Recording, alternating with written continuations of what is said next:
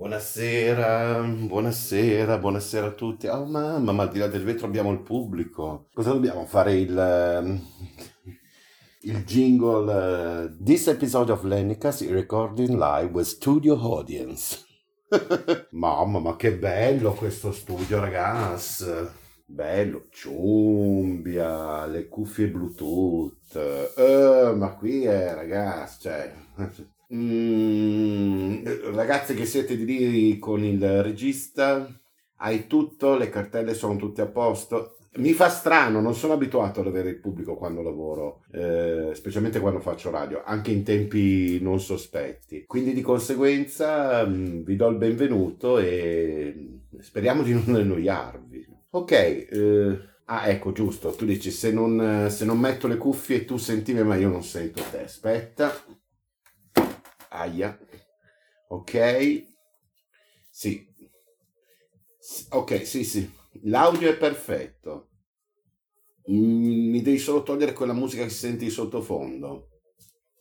Quando, iniz- quando iniziamo la registrazione, sì, ok, va bene. Ok, prima puntata della terza stagione di Lennycast, eh, che dire, mucha mierda. Vai con la sigla.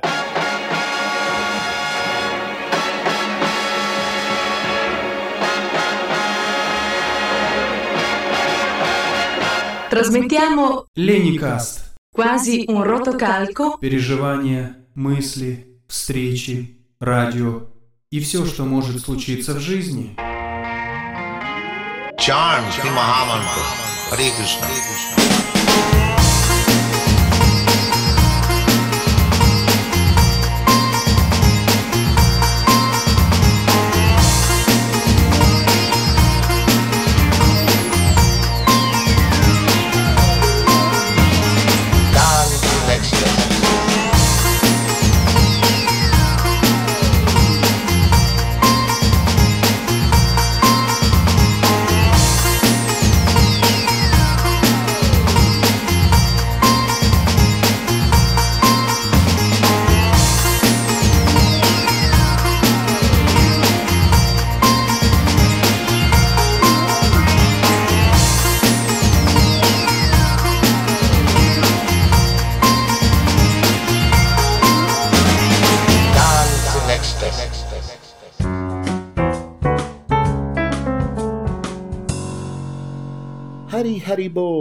Ebbene sì, siamo tornati, prima puntata della terza stagione di Lennycast. Non so voi, ma io sono veramente sempre molto emozionato ad ogni prima puntata. Insomma, saranno 40 anni che faccio radio, ma io provo sempre come gem un'emozione quando vedo la lucina rossa che si illumina e dice on air. Sì, ok, d'accordo, si tratta di un podcast, però la registrazione è live. Ok, come avete saputo dai due trailer, tutto il cast è stato riconfermato e con nuova ed entusiasmante energia che siamo qua ad incominciare e ci sono anche all'interno del programma delle piccolissime novità. Una tra tutte, ad esempio, è questa.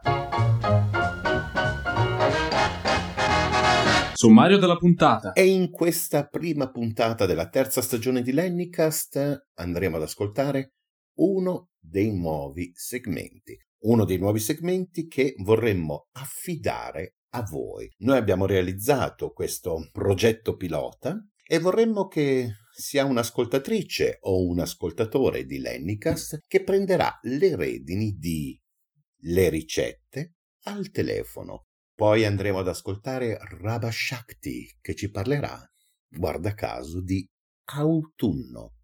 Torna e siamo veramente orgogliosi di lei, la nostra camminatrice musicale Annalisa. Chissà dove ci porterà per questo primo appuntamento. Di autunno poi si occuperà anche la nostra scrittrice Viviana Gabrini all'interno del suo bazar. Dulcis in fundo avremo la dottoressa Famiglietti che ci parlerà della sindrome affettiva stagionale. Detta così può sembrare strano, ma non avete idea di quante persone ne soffrono. Quindi bando alle ciance e partiamo immediatamente. Buon ascolto, naturalmente.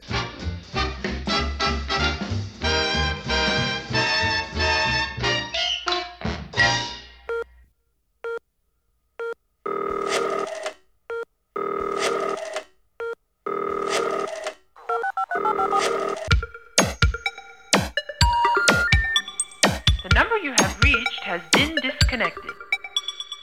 Zuppa di cipolle. La zuppa di cipolle è un piatto povero di origine contadina, divenuto piatto gourmet nel corso dei secoli, dopo che i cuochi di Caterina de' Medici, moglie del re di Francia Enrico II, la introdussero alla corte di Francia nel XVI secolo. Che cosa mi serve per prepararla? Per due porzioni abbondanti uso 600 g di cipolle dorate, mezzo bicchiere di vino bianco secco, un litro abbondante di brodo di pollo oppure di manzo, burro, mezza baguette, 100 g di groviera oppure di Emmental, sale, pepe bianco e farina.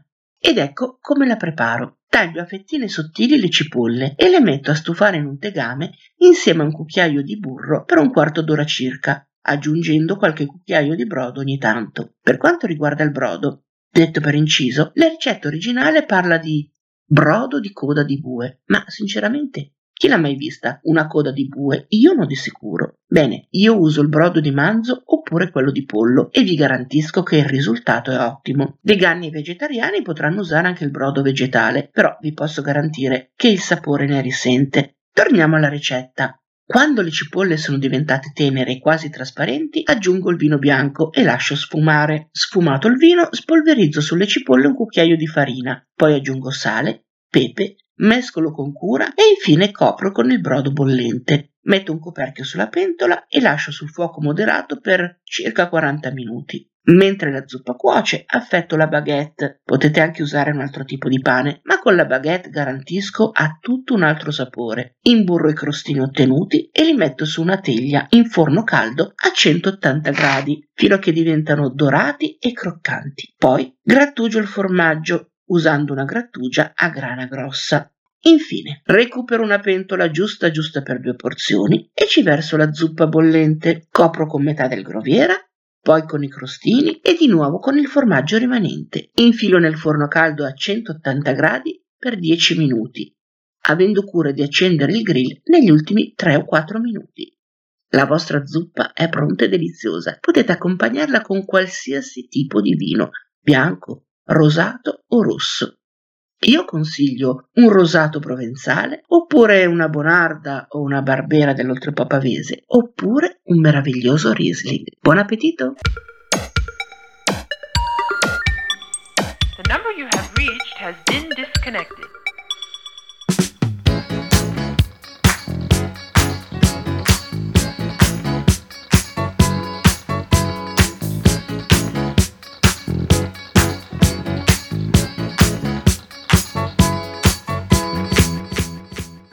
亲爱的朋友们，欢迎来到 Lenny Cast 的这一新部分。 Ciao a tutte e ciao a tutti.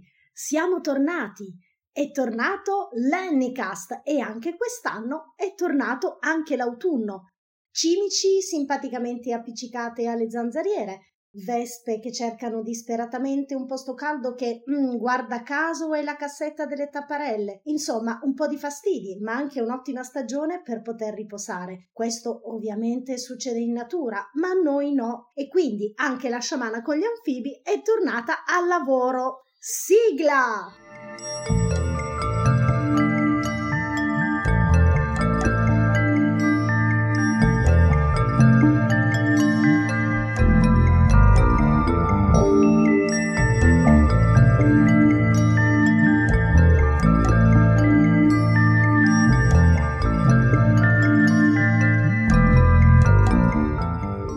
Eccoci ritornati nell'angolo della sciamana con gli anfibi. Radha Shakti ancora qui con voi, felicissima insieme a tutto il cast del podcast più variopinto del web, l'Annicast. Viva l'Annicast! Vi chiedo come sempre un like di supporto per la nostra pagina. Diffondete il verbo, diffondete il podcast e finalmente sono riuscita anche a pronunciare podcast nel modo giusto senza doverlo rifare 25.000 volte e quindi riprendiamo. In autunno tutto va verso il riposo, ma noi no. La nostra società riprende il lavoro, le normali frenetiche attività. Ecco perché con il sopraggiungere di questa bellissima stagione ci sentiamo spesso un pochettino sottotono, complice anche il clima che oscilla ancora tra il caldo e il freddo. Quindi un altro cambio di stagione da affrontare. Cambio di stagione e mal d'autunno? Debolezza? Stanchezza, sbalzi d'umore o peggio, quell'umore grigino tendente al nerastro, stitichezza, fame nervosa, gnagna, cioè quella specie di malinconia per la mancanza del sole. In effetti la luce comincia tanto a diminuire. Beh, niente paura. Madre Natura ci è d'aiuto anche in questa occasione. Per recuperare le giuste energie, inutile dirlo, insomma, è anche abbastanza ripetitivo, riprendere sane pratiche di attività fisica, passeggiate al sole o meditazione è un vero toccasana soprattutto se riusciamo a unire la meditazione con lo stare ancora all'aria aperta, magari approfittando di, di, queste bellissime giornate con una temperatura molto molto calda per essere una buona metà di ottobre. Siamo veramente sotto un sole autunnale splendido, quindi tanta vitamina D, tanta aria buona. E se questo proprio non dovesse bastare, una ricettina facile e veloce per dare una mano al corpo e allo spirito e per aiutarci a recuperare un bel po' delle nostre energie vitali. L'acqua di frutta. Semplice e veloce e potete anche portarla sempre con voi. Basta prendere una bottiglia con l'imboccatura abbastanza grande. Dentro potete metterci tutta la frutta che a voi piace, quindi arance, limoni, mandarini, mele, pere, prugne, tutto quello che preferite. Se proprio volete addolcire il tutto, mettete un cucchiaino di miele per ogni litro di acqua, giusto se andiamo ad incappare nella frutta poco saporita o poco dolce, un cucchiaino di miele diciamo che stempera un po' il non sa di niente. Quindi prendiamo questa bottiglia, ci mettiamo la frutta tagliata a pezzettoni e la ricopriamo d'acqua e semplicemente beviamo quest'acqua quando abbiamo sete. Quando avremo finito l'acqua mangeremo comunque la frutta che nel frattempo si è gonfiata ulteriormente di acqua. Quindi questo ci evita di restare disidratati nel momento in cui magari siamo in un ambiente chiuso per molto tempo. Facciamo comunque il pieno di energia buona e ci dissetiamo con una bevanda ma anche dolce e comunque molto molto molto molto sana. E dopo lo stomaco e il palato parliamo anche di intestino. L'intestino ha bisogno sempre di essere pulito perché anche dal buon funzionamento dell'intestino dipende la funzionalità del nostro sistema immunitario. Quando parliamo di energie sottili, parliamo anche di un corpo, del nostro corpo, che funziona sia in base alle sue funzioni fisiche e fisiologiche, sia in base alle emozioni. Spesso le emozioni ci attaccano dal punto di vista proprio fisico e quindi tendiamo a somatizzare. Si dice che per esempio che la paura predisponga maggiormente ad essere colpiti da alcuni tipi di, di malanni, quindi il nostro sistema di difesa e anche vivere il più possibile all'interno e circondati da emozioni positive, cosa che non è sempre possibile ovviamente, ma in questo gli oli essenziali ci sono di grandissimo aiuto sempre ricordando che la giusta quantità di riposo è assolutamente necessaria, quindi mai rinunciare ad andare a dormire presto la sera, soprattutto se poi la mattina dopo dobbiamo alzarci presto. Sembra una cosa ovvia, però molte persone sono proprio abituate a tra virgolette, relegare alla sera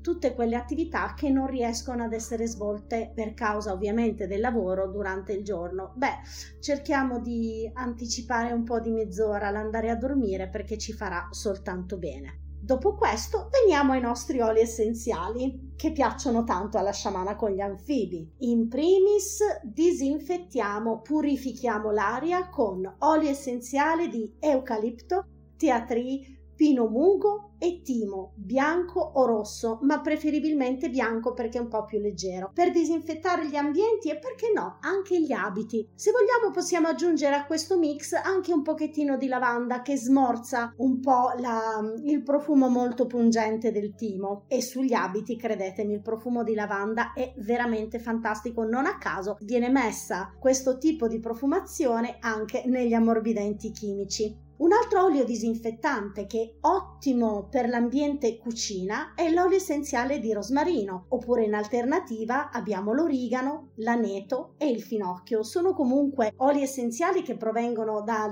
piante che sono tipicamente alimentari e quindi hanno quel, quella giusta sinergia olfattiva e del sapore che solitamente ci sono nelle nostre cucine. Per quanto riguarda le altre stanze, beh, eh, la parte più living della casa, che può essere il salone o il soggiorno, cannella e arancia o altri agomi che scaldano e fanno tanto quell'aria natalizia che diciamoci la verità, piace a tutti.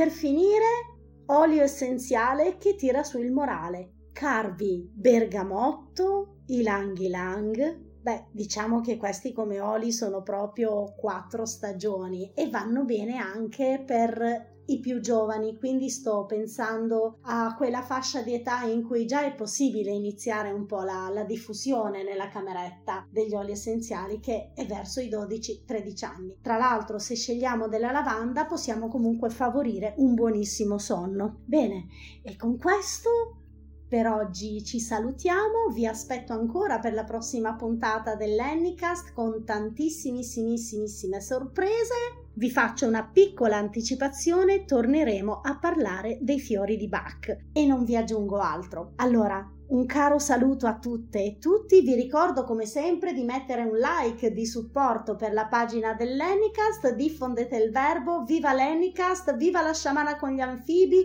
un bacio a tutti, un abbraccio e a presto. Ciao!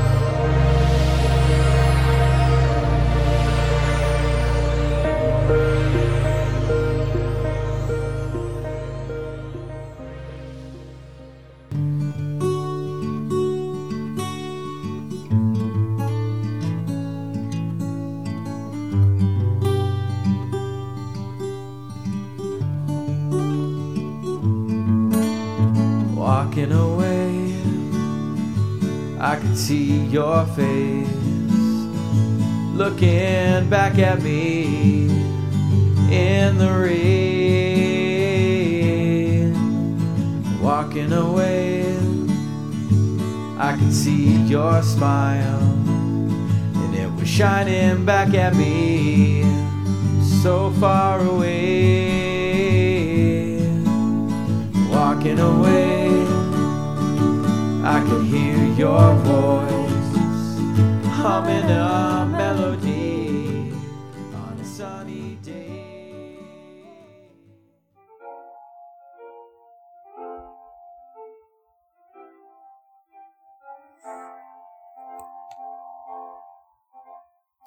Da Asti a Genova, con quella faccia un po' così.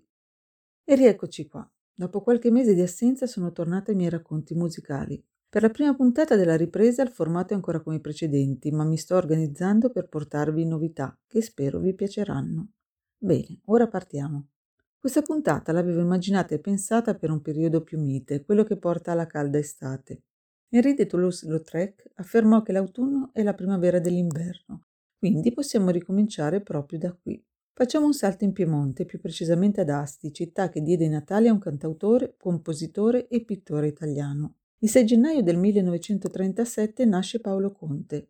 Fin dall'età adolescenziale nutre e coltiva una grande passione per il jazz classico di derivazione americana. Rapito e affascinato dal mondo del cinema, della letteratura e ovviamente prendendo spunto dalle vicende quotidiane di vita, si dedica presto a scrivere canzoni. Inizia assieme al fratello Giorgio per poi seguire un percorso solista. Dopo aver terminato gli studi in legge, inizia anche una carriera come avvocato. Questo cammino parallelo, che a una prima analisi potrebbe sembrare anche distante dalla musica, in realtà permea la sua produzione artistica. Le vicende dei curatori fallimentari lo ispirano parecchio e sono ambientate assieme alle storie di altri avventori, uomini e donne, all'interno di un bar modesto di 4 metri per 5 situato in periferia.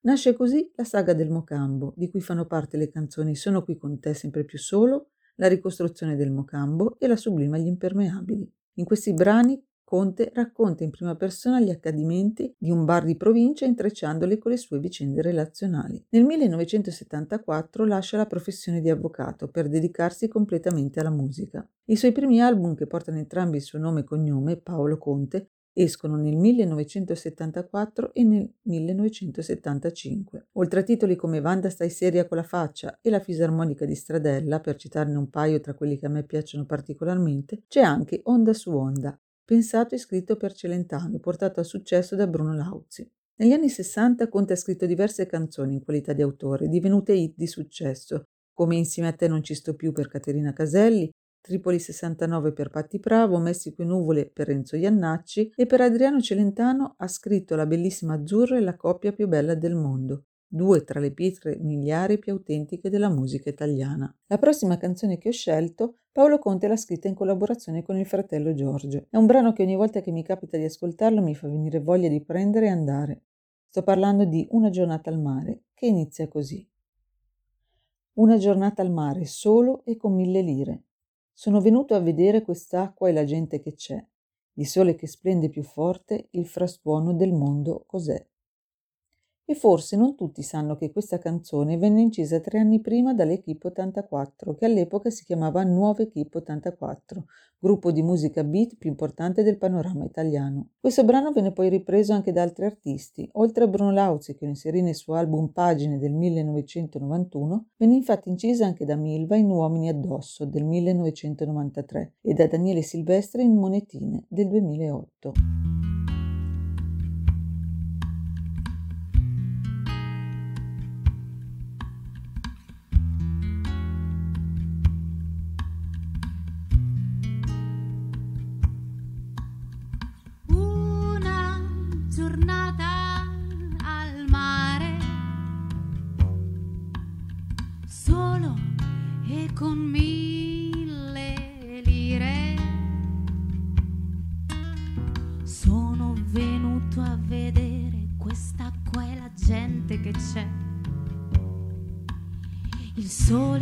Splende più forte, il frastuono del mondo, cos'è? Cerco ragioni e motivi di questa vita l'epoca mia sembra fatta di poche ore e cadono sulla mia testa le risate delle signore.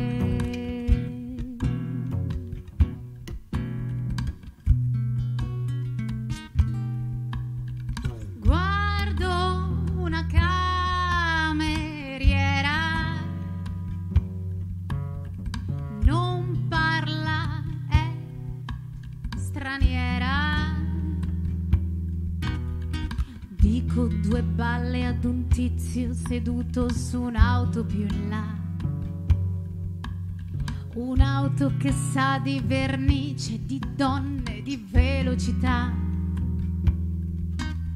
Laggiù sento tuffi nel mare, nel sole o nel tempo, chissà.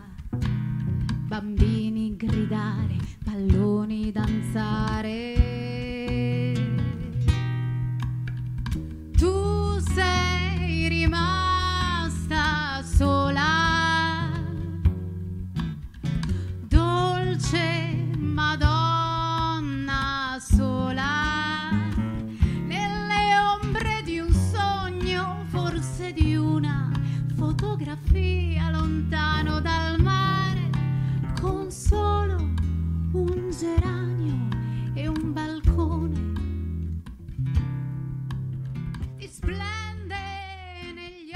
Paolo Conte nel 1981 inizia ad occupare un posto di rilievo nel panorama musicale italiano. È l'anno in cui si presenta al Club Tenco con l'album Pari Milonga, anche se con appunti di viaggio pubblicato l'anno successivo che conquista un posto da illustre protagonista. Seguono due anni di silenzio, poi Conte pubblica un nuovo album omonimo e inizia anche una fertile collaborazione con la Francia. I cugini d'Oltralpe sono incantati dalla sua presenza e quelle che inizialmente dovevano essere solo poche date al Théâtre de la Ville di Parigi si trasformano in autentiche date sold out. I francesi impazziscono letteralmente per lui e lo consacrano autore ancor prima dei connazionali italiani. Questa tournée riscuote grande successo, viene registrata e diventa Concerti, pubblicato nel 1985. Questo album, che riceve la certificazione del disco di platino in Francia, contiene 21 brani, tra cui Via con me, La Topolina Amaranto, Sotto le stelle del jazz, le già citate Una giornata al mare onda su onda e la seconda canzone protagonista di questo cammino. Un brano che parla della città di Genova, o meglio, dello sguardo di chi proviene dall'entroterra. Ma quella faccia un po' così, quell'espressione un po' così che abbiamo noi prima di andare a Genova e ogni volta ci chiediamo se quel posto dove andiamo non ci inghiotte e non torniamo più. Eppur parenti siamo un po' di quella gente che ce l'ha, che come noi è forse un po' selvatica, ma la paura che ci fa quel mare scuro che si muove anche di notte non sta fermo mai. Genova per noi, che stiamo in fondo alla campagna e abbiamo il sole in piazza rare volte e il resto è pioggia che ci bagna. Genova, dicevo, è un'idea come un'altra.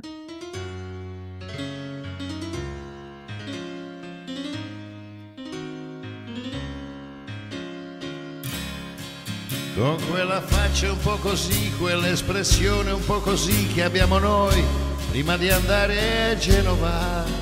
Ed ogni volta ci chiediamo se quel posto dove andiamo non ci inghiotte e non torniamo più. Eppur parenti siamo un po' di quella gente che ce l'ha, che come noi è forse un po' selvatica. Ma la paura che ci fa quel mare scuro che si muove anche di notte non sta fermo mai.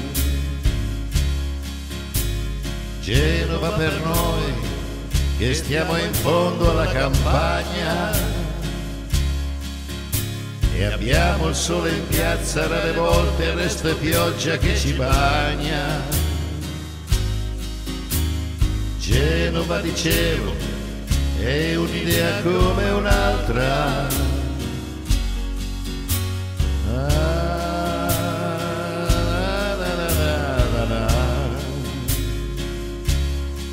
Ma quella faccia un po' così, quell'espressione un po' così che abbiamo noi mentre guardiamo Genova.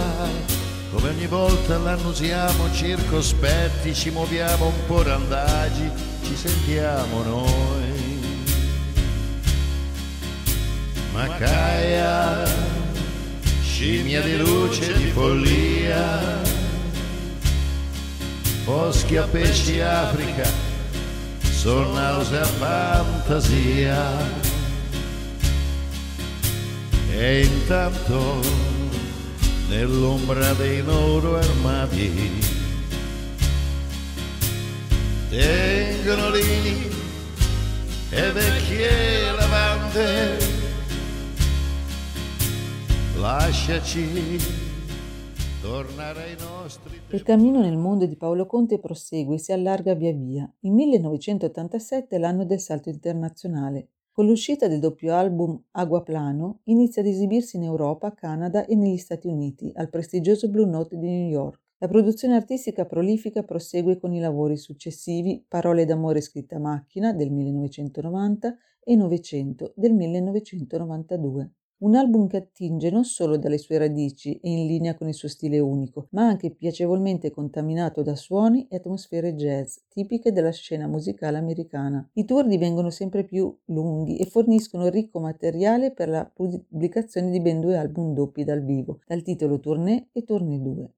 Nel 1995 il cantautore si chiude nuovamente in studio per realizzare Una faccia in prestito, album che contiene anche Elisir. L'album della maturità, Elegia, arriva ben nove anni dopo.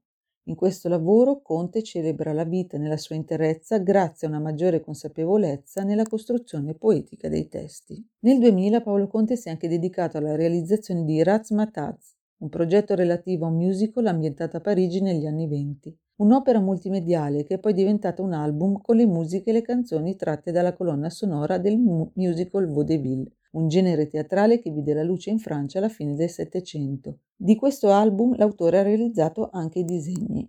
L'arte figurativa è infatti una delle sue ulteriori passioni. Nel 2007 a tal proposito ha anche ricevuto una laurea honoris causa in pittura, conferitagli dall'Accademia di Belle Arti di Catanzaro. Nel 2014 esce Snob. I 15 brani che contiene sono una critica al modus vivendi contemporaneo, un titolo che nella traccia omonima racconta di quella categoria di persone raffinate ma che lui reputa spesso superficiali. Conte si definisce infatti più vicino allo stile dandy, a differenza dello snob quest'ultimo è più puro e profondo. Perché adesso tu parli così? Stai arrotando tutte le R. Forse tu pensi che tutto sembri più nobile. Nobile. Snob. Noi di provincia siamo così, le cose che mangiamo sono sostanziose come le cose. E anche per questo appuntamento termino qui. Ringrazio come sempre Lenny per lo spazio che mi concede, vi ricordo di seguirci sui social, in particolare su Facebook, cercate la pagina dedicata. La trovate digitando Lenny Podcast nel campo della ricerca oppure con il titolo Lenny Cast. Mettete un like, seguiteci e condivideteci con gli amici.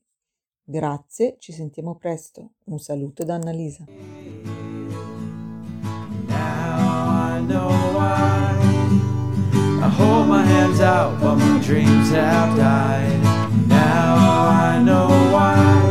You could never be mine, cause you were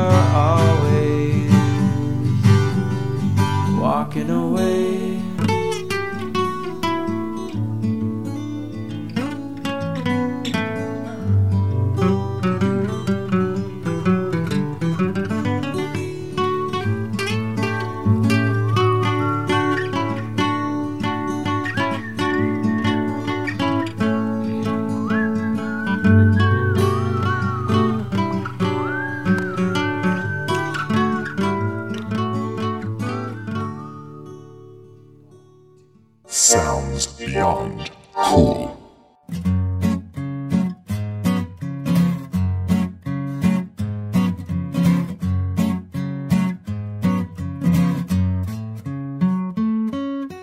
Via, via, vieni via di qui.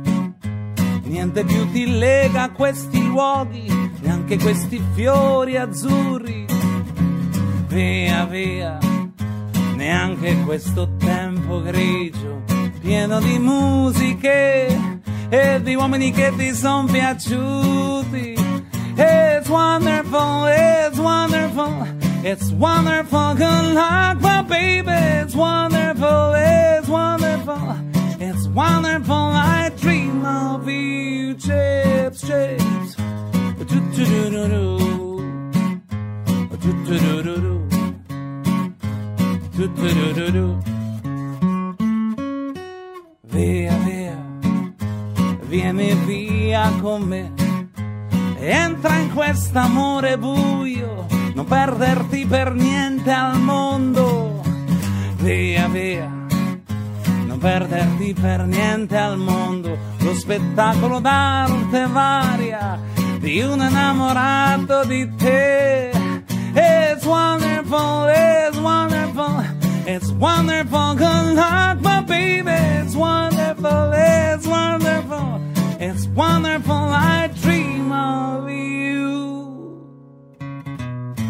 Chips, chips, do-do-do-do-do, do-do-do-do-do, do-do-do-do-do. Whoa, that was cool.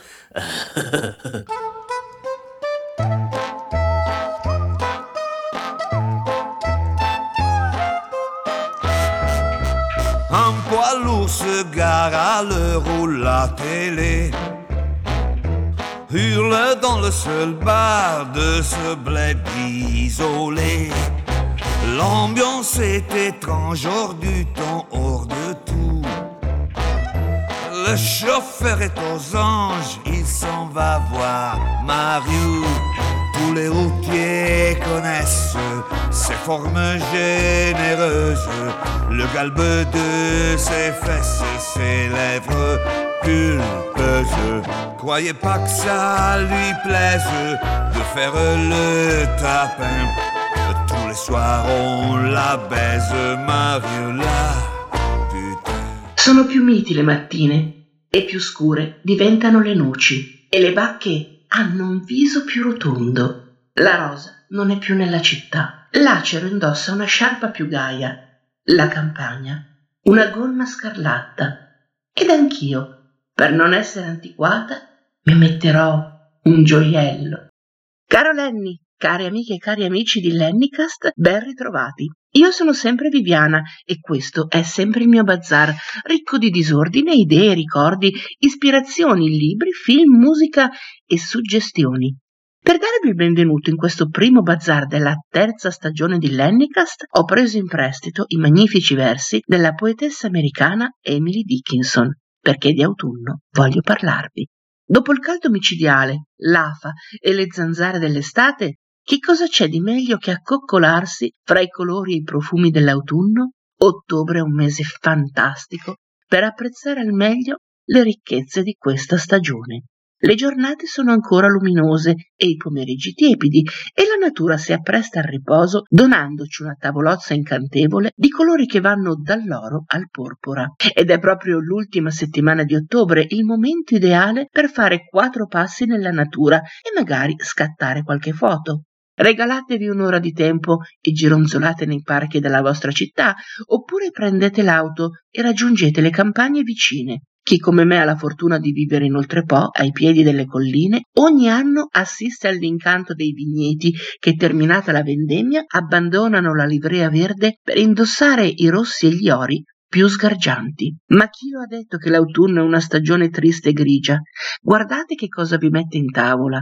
L'oro della zucca, il porpora della melagrana, il marrone lucido delle castagne, e poi ancora mele, pere, uva, cachi, noci. E con il fresco tornano quelle prelibatezze che il caldo rende proibitive, dalla polenta ai profumatissimi brasati. Ammettiamolo, l'autunno è fonte di ispirazione in tutti i campi, non solo in cucina. Prendiamo la musica, dove è tutto un susseguirsi di brani memorabili, dall'immortale autunno di Antonio Vivaldi ai più recenti Autumn Leave, sublime la versione di Chet Baker e Paul Desmond, e Autumn in New York, vi consiglio la versione di Louis Armstrong ed Ella Fitzgerald.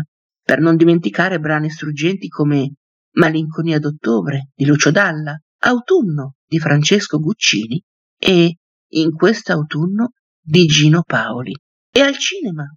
Impossibile non pensare al romanticissimo Autumn in New York con Richard Gere e Winona Ryder o al drammatico e intenso Sinfonia d'autunno di Ingmar Bergman, in cui Lee Woolman e una meravigliosa Ingrid Bergman fanno a gara di bravura. E come dimenticare le lunghe passeggiate nei colori autunnali della natura di Meg Ryan e Billy Crystal in Harry ti presento Sally? Ammettiamolo, anche i più sfegatati fans dell'estate non possono rimanere indifferenti a tanta bellezza. Ottobre, infine, è anche il mese di Halloween. Già so che cosa state pensando, che Halloween è soltanto una festa commerciale che abbiamo importato paro paro dai telefilm americani. Vero?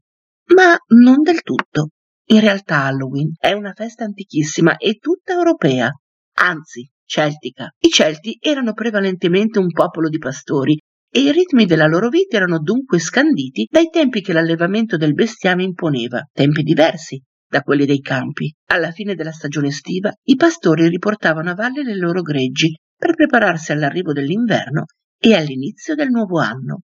Per i Celti, infatti, l'anno nuovo non cominciava il primo gennaio come per noi oggi, bensì il primo novembre, quando terminava ufficialmente la stagione calda e iniziava la stagione delle tenebre e del freddo, il tempo in cui ci si chiudeva in casa per molti mesi, riparandosi dal freddo, costruendo utensili e trascorrendo le serate a raccontare storie e leggende. Il passaggio dall'estate all'inverno e dal vecchio al nuovo anno veniva celebrato con una festa chiamata Samhain, che deriverebbe dal gaelico Samuin e significa Summer Sand, fine dell'estate.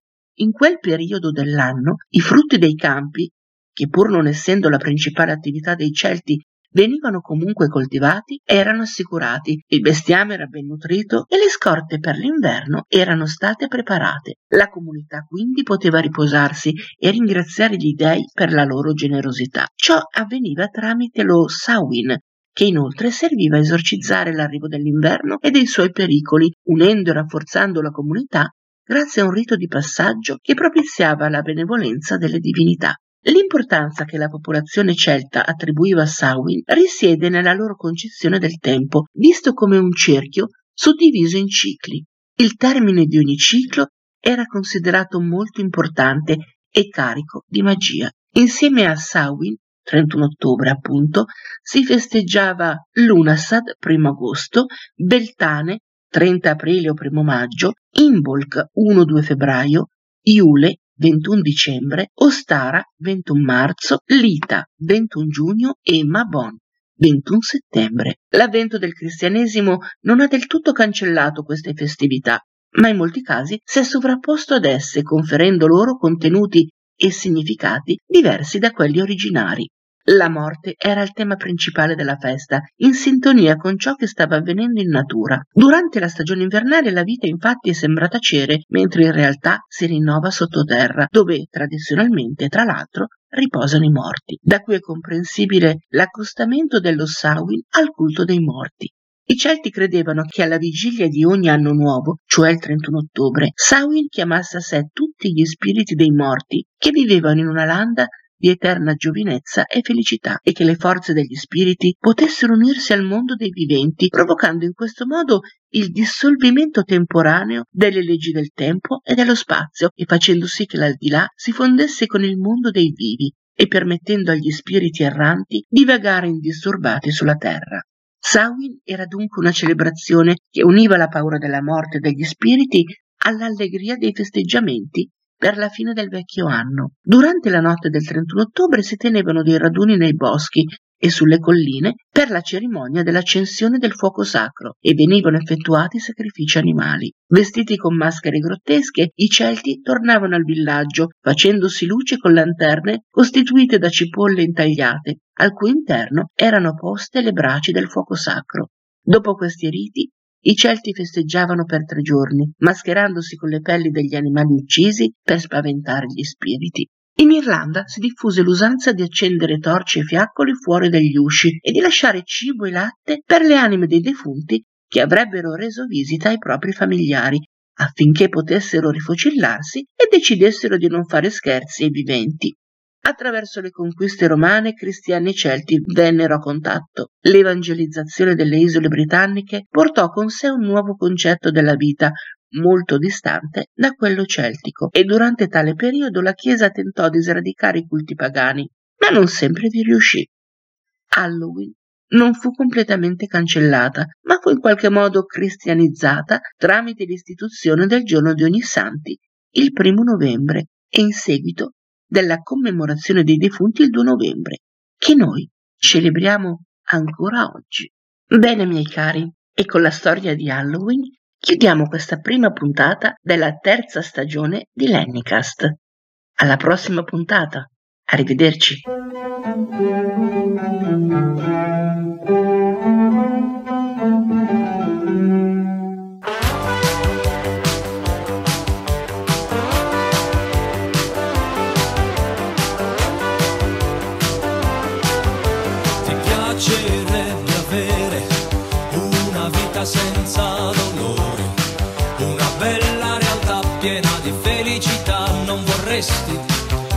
Dimenticare i problemi della mente, le miserie, le incertezze, le amarezze. Ti piacerebbe, hey! ti piacerebbe, ti piacerebbe avere una perfetta conoscenza di chi sei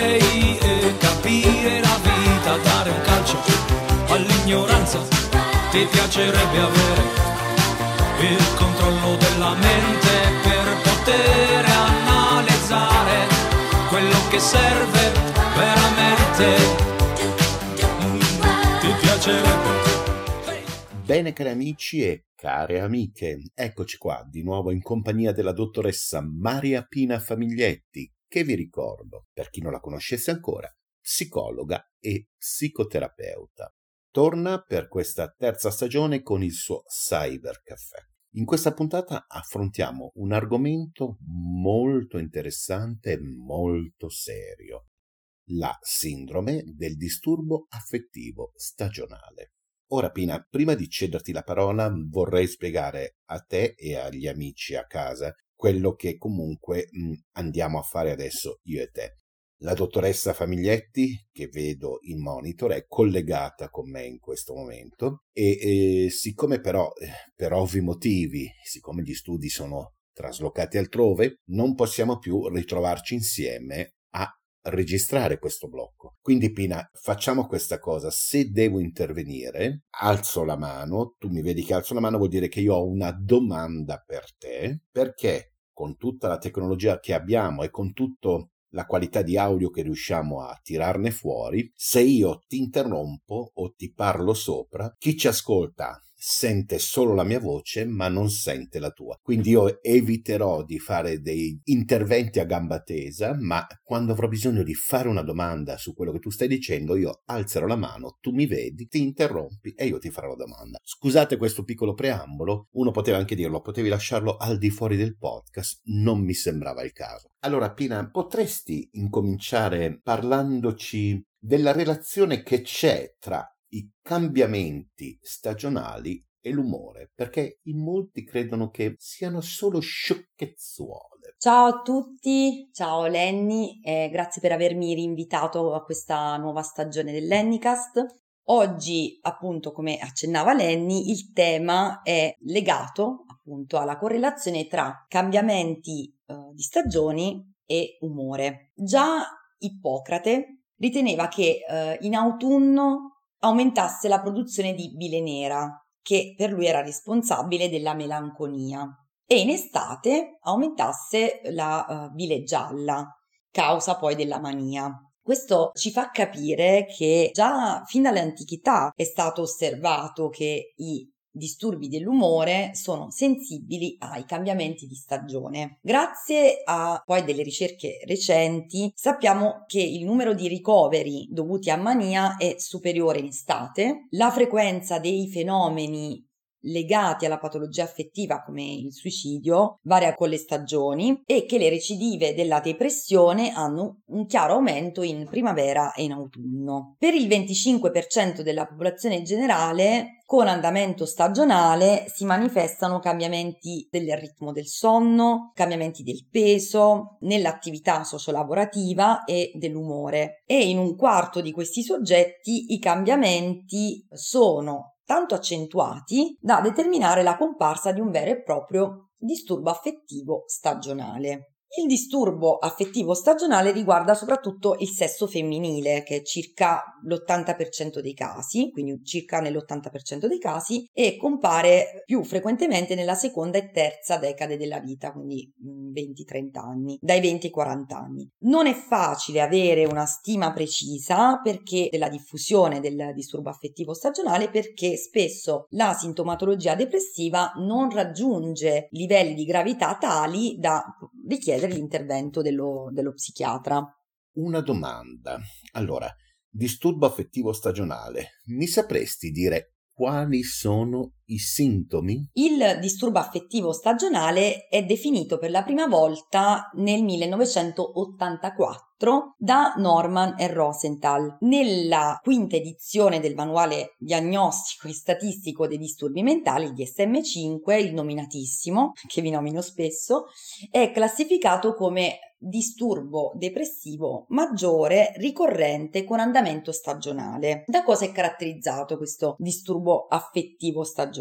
È caratterizzato da esordio e remissione di episodi depressivi in periodi dell'anno caratteristici, con assenza di episodi non stagionali durante un periodo di almeno due anni. Per rientrare nella categoria diagnostica di disturbo affettivo stagionale, gli episodi depressivi stagionali devono superare numericamente gli episodi depressivi non stagionali che possono essersi verificati poi durante l'arco della vita di, di, una persona. La diagnosi di disturbo affettivo stagionale non si usa quando la sintomatologia è meglio spiegata da fattori psicosociali stressanti collegati a determinati periodi dell'anno, per esempio la disoccupazione stagionale. La modalità prevalente di presentazione del disturbo affettivo stagionale è la forma invernale. La, eh, come si verifica, come si manifesta? La sintomatologia depressiva ha inizio durante la stagione autunnale, raggiunge il massimo dell'intensità durante la stagione invernale e si risolve parzialmente o totalmente all'inizio della stagione primaverile. Esiste anche però una forma estiva del disturbo affettivo stagionale e in questo caso gli episodi depressivi si presentano all'inizio della stagione primaverile, raggiungono l'apice nel periodo estivo e si risolvono all'inizio della stagione autunnale. Melrose nel 2015 ha osservato che i sintomi della forma invernale del disturbo sono centrati sull'umore, sull'umore triste e l'astenia. Che cos'è l'astenia? Per astenia si intende una debolezza generale, una riduzione, una perdita di forza muscolare, un facile affaticamento. I soggetti affetti da disturbo affettivo stagionale con forma inver- invernale tendenzialmente possono sentirsi irritabili, tristi, piangere, evitano situazioni sociali, hanno un forte desiderio di carboidrati e zuccheri e ovviamente tendono a ingrassare per, proprio per l'eccesso alimentare, conseguenza del, del desiderio no, di carboidrati e zuccheri. Sono uh, stanchi, letargici, dormono più del normale, mancano di energia, diminuiscono i loro livelli di attività, hanno difficoltà di concentrazione. Al contrario, i sintomi della meno frequente manifestazione manifestazione estiva, perché è meno frequente la manifestazione estiva, sono la agitazione, irrequietezza,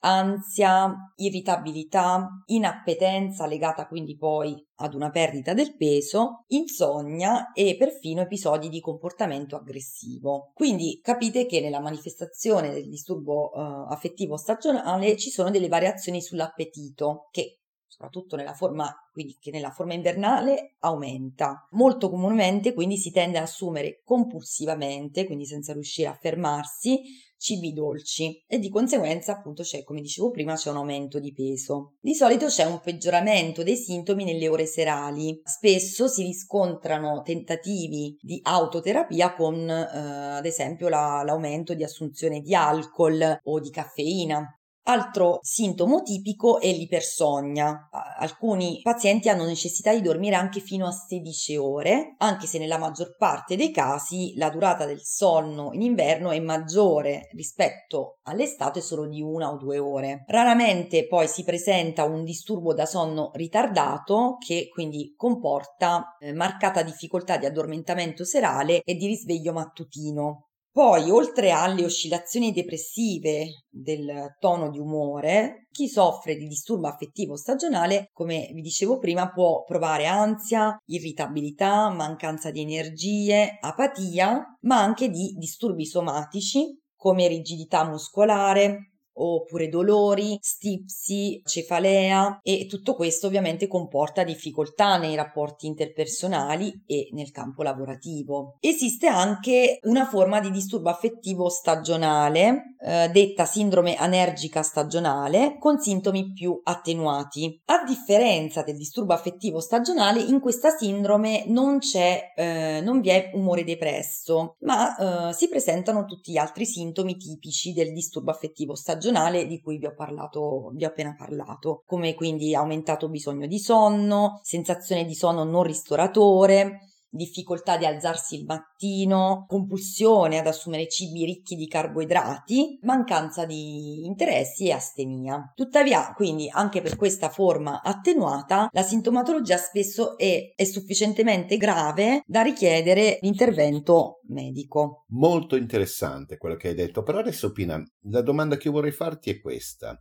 Sapresti spiegarci quali sono le cause di questo disturbo e chi di solito ne soffre? Allora, quali sono le cause? Come sai, e ormai secondo me sanno anche i nostri ascoltatori, a me non piacciono le generalizzazioni, nel senso che ogni persona vive in modo differente anche disturbi dello stesso tipo e eh, per ogni persona bisogna poi inquadrare la problematica, la sintomatologia nella sua storia unica e irripetibile, quindi facendo questa doverosa premessa che faccio sempre, però ci tengo molto, diciamo che si possono comunque fare delle letture generalizzabili, no? si possono rintracciare delle caratteristiche generali. Grazie alle ricerche sappiamo che spesso per i pazienti di sesso femminile che come vi dicevo prima è la maggioranza delle persone che soffrono di disturbo affettivo stagionale, nella vita precedente alla comparsa del disturbo è spesso presente la sindrome premestruale, che è associata a oscillazioni umorali in senso depressivo, con peggioramenti autunno-inverno e attenuazioni in primavera ed estate.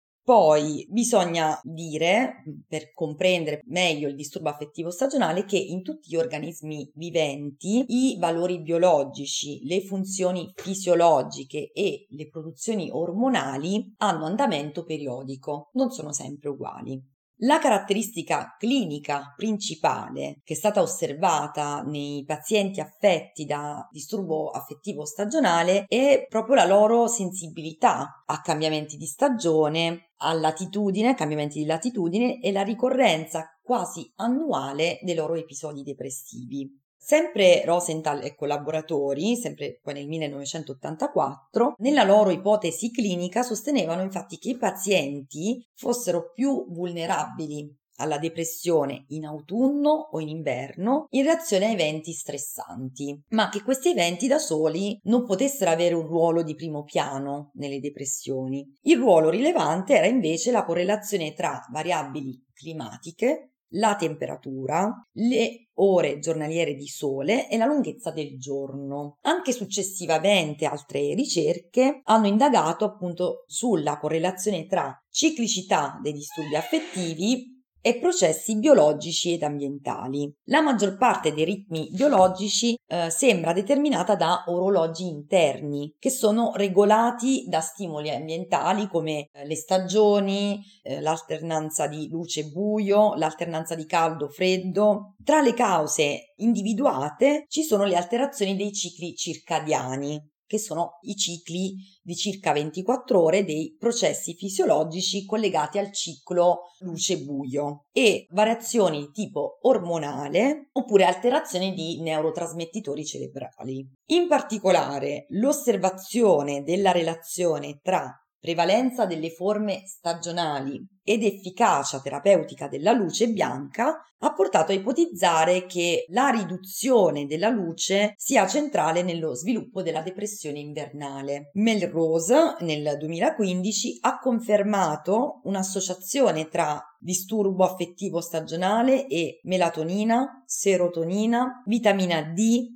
ritmi circadiani, ma non ha dimostrato una relazione causale tra tutte le variabili studiate. Ecco, io vi ho parlato un po' di vari tipi di sviluppi che sono stati fatti riguardo le, le basi, le cause del, del disturbo affettivo stagionale. A questo punto vorrei capire meglio, ma come si fa a capire se si tratta di un disturbo affettivo stagionale o una depressione di altro tipo? Allora, anche per rispondere a questa domanda mi eh, rifaccio alle riflessioni cliniche che sono state fatte da Rosenthal e colleghi nel 1984, che appunto hanno indicato le differenze cliniche del disturbo affettivo stagionale rispetto alla depressione a partire dai sintomi. Hanno indicato che nel disturbo affettivo stagionale sono presenti iperfagia e conseguente aumento ponderale di peso, ipersogna, mentre anoressia e perdita di peso e insonnia si manifestano di solito nella depressione. Secondo alcuni autori, la particolare sensibilità alla fototerapia è un elemento determinante per differenziare il disturbo affettivo stagionale da altri disturbi primari dell'umore. La maggior parte dei pazienti reagisce all'esposizione prolungata alla luce e il miglioramento è osservabile già dopo pochi giorni. La capacità alla risposta alla terapia della luce però messa in dubbio perché questo trattamento è risultato efficace anche con pazienti con depressione non stagionale, quindi poi come dire è stato dimostrato che questo non è determinante nel, nel fare diagnosi differenziale, ovvero nel differenziare questo disturbo da altri. Quindi diciamo che per capire che si tratta di disturbo affettivo stagionale rispetto a altre forme di, di, di, di, disturbi dell'umore, la via più efficace è sempre quella di rivolgersi a un professionista e, ehm, e capire nei, nei, colloqui qual è la, la sintomatologia a quel momento di cui si soffre in quel momento e capire quale possa essere il trattamento migliore per quella specifica persona. Poi, ritornando sempre alla diagnosi differenziale, è molto ovviamente più difficile differenziare tra disturbo eh, affettivo stagionale e altri disturbi dell'umore. Solo raramente ci sono dei problemi nel differenziare, nel fare la diagnosi differenziale nei confronti di categorie diverse dai disturbi dell'umore. Ad esempio, c'è un esempio nei casi in cui la sintomatologia si manifestasse soprattutto con iperfagia e quindi compulsione e compulsione a ad assumere carboidrati, è necessario escludere un comportamento, un disturbo del comportamento alimentare, ad esempio. È anche molto importante escludere eventuali alterazioni endocrine e metaboliche, come per esempio il diabete o l'ipertiroidismo, perché anche delle problematiche organiche e funzionali possono provocare i sintomi come l'ipersonnia, l'iperfagia, l'astenia e il rallentamento. Ovviamente il bravo professionista in caso di diagnosi incerta, ma anche in caso di diagnosi quasi certa, ma per escludere qualsiasi altra ipotesi anche di influenzamento, di appunto problematiche a livello organico, consiglierà al paziente di rivolgersi a professionisti medici specializzati per escludere appunto cause organiche. E come sempre io ti chiedo la fatidica domanda della speranza. Pina, cosa si può fare? E quali possono essere i trattamenti per chi soffre di questa sindrome? Allora, eh sì, cosa si può fare? Si può, mm, innanzitutto viene da dire che si può fare qualcosa, nel senso che si può star meglio, si, si può parlare dei, dei, di questi sintomi e si può capire insieme, grazie all'aiuto del professionista, come riuscire a star meglio. È importante rivolgersi agli operatori che però si occupano di salute mentale e sono legittimati anche dalla legge a farlo. Quindi sono lo psicologo, lo psicoterapeuta e lo psichiatra.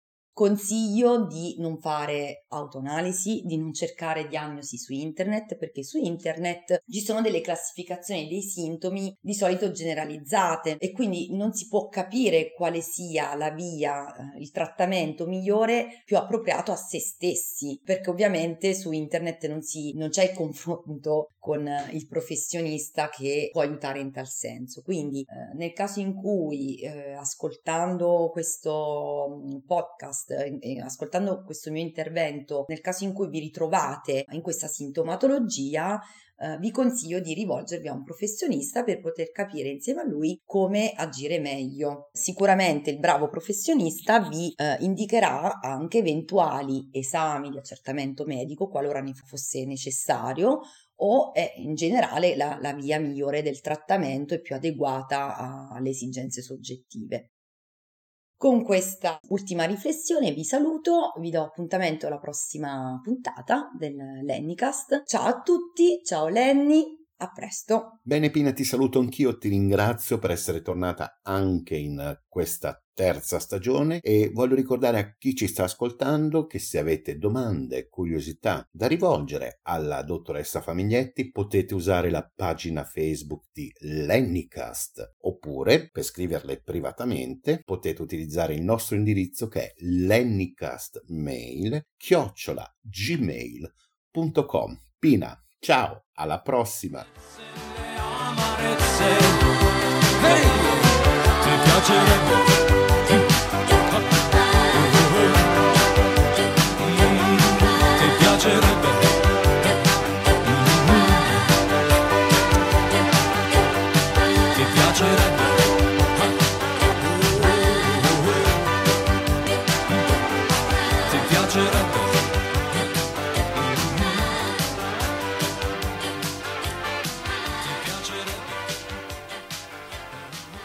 Bene cari amici, e con questo è tutto. Si conclude qui la prima puntata della terza stagione di Lennycast. Nel darvi appuntamento alla prossima, io voglio solo ricordarvi che un po' d'amore in ognuno di noi può unire l'umanità in un unico e immenso, grande abbraccio fraterno. Come sempre, vi prego di accettare i miei più rispettosi omaggi.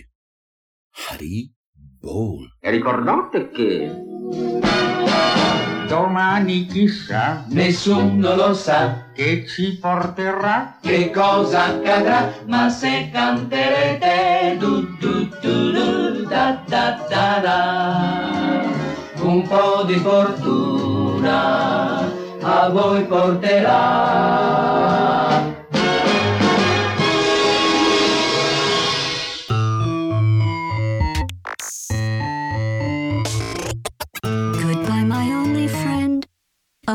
Did you think I meant you? That would be funny if it weren't so sad. Well, you have been replaced. I don't need anyone now. When I delete you, maybe I'll